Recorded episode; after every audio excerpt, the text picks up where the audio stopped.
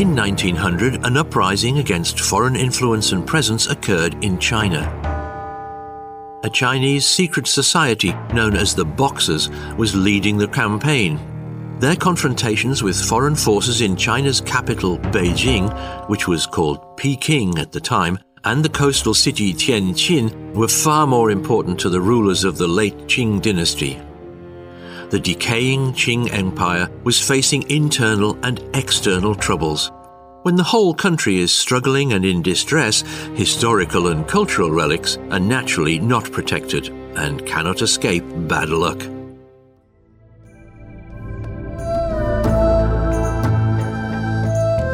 Welcome to this episode of Why We Love Dunhuang.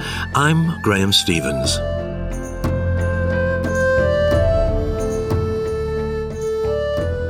Nineteen hundred was a year of both glory and disaster for Dunhuang.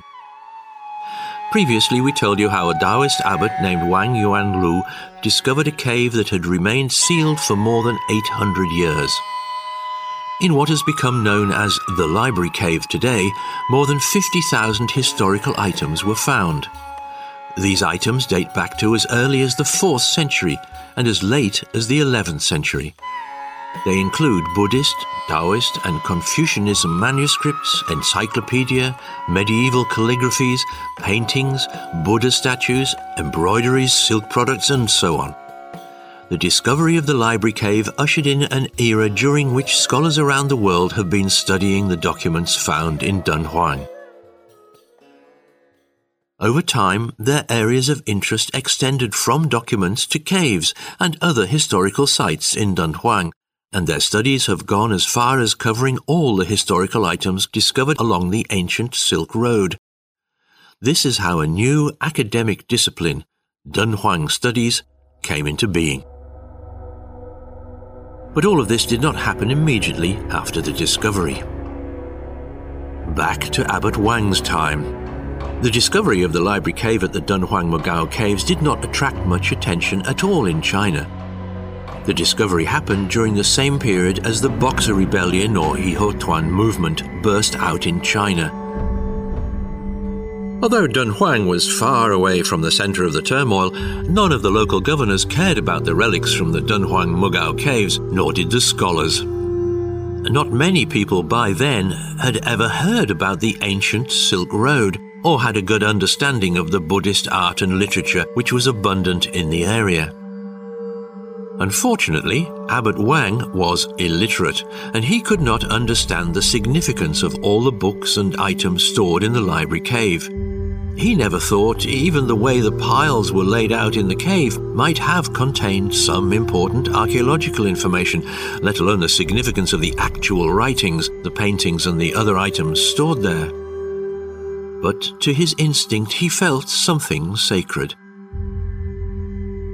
Just look at the colourful paintings of Buddha statues. He never saw such exquisite religious painting before so he walked over 50 miles on foot and reported the discovery to the then governor of Dunhuang County. The local, supposedly well educated officials were no better than Abbot Wang. In their eyes, the documents were just useless torn paper. In fact, Abbot Wang sent out scrolls to various local and provincial officials, but none of them really cared about the relics or asked where those sutras and paintings came from. Abbot Wang was looking for funds to build his Taoist temple. He used to pick up a few sutras and silk paintings from off the top of the piles and send them to local government officials and wealthy families in exchange for donations. A few scrolls were sent to the provincial government at Lanzhou City, but again, based on Abbot Wang's account, there was not much interest from the officials. The Lanzhou government was glad to know that the items from the new discovery were so numerous that they could fill seven horse carts. However, after considering the huge amount of money they would have to spend to sort and transport them to the provincial capital, they just ordered me to watch over them at the library cave without actually paying me anything for doing this.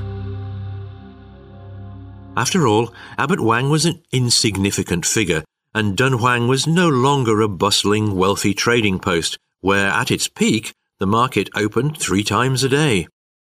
It was, by then, a remote and isolated settlement in the desert. During the late Qing dynasty, China was invaded and occupied by all the major world powers.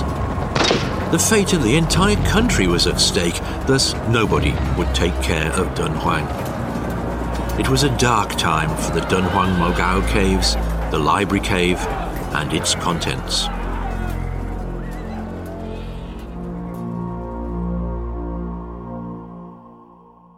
Then, in the spring of 1907, a mysterious foreigner came to Dunhuang with a several strong entourage, some camels, and horses. He was short, slim, wiry, and travel stained from head to foot. The guy was in his 40s, but looked older as he had experienced harsh wind and sun in the desert. He had brown hair and cunning eyes. He couldn't speak Chinese, but he had an interpreter with him. He was looking for the library cave and its caretaker, Abbot Wang. That was another man whose name was tied to Dunhuang and caused great controversy thereafter. Who he was and what happened to the Dunhuang Mogao Library Cave after his arrival is the next key act in the 1,000 year drama of Dunhuang, the largest Buddhist art gallery in the world. We will meet with this controversial man in our next episode of Why We Love Dunhuang. Special thanks go out to the Dunhuang Academy and San Lian Zhongdu for contributing to the content of this podcast. If you like the show, do give us a five star rating or a review. I'm Graham Stevens. See you on the next episode of Why We Love Dunhuang.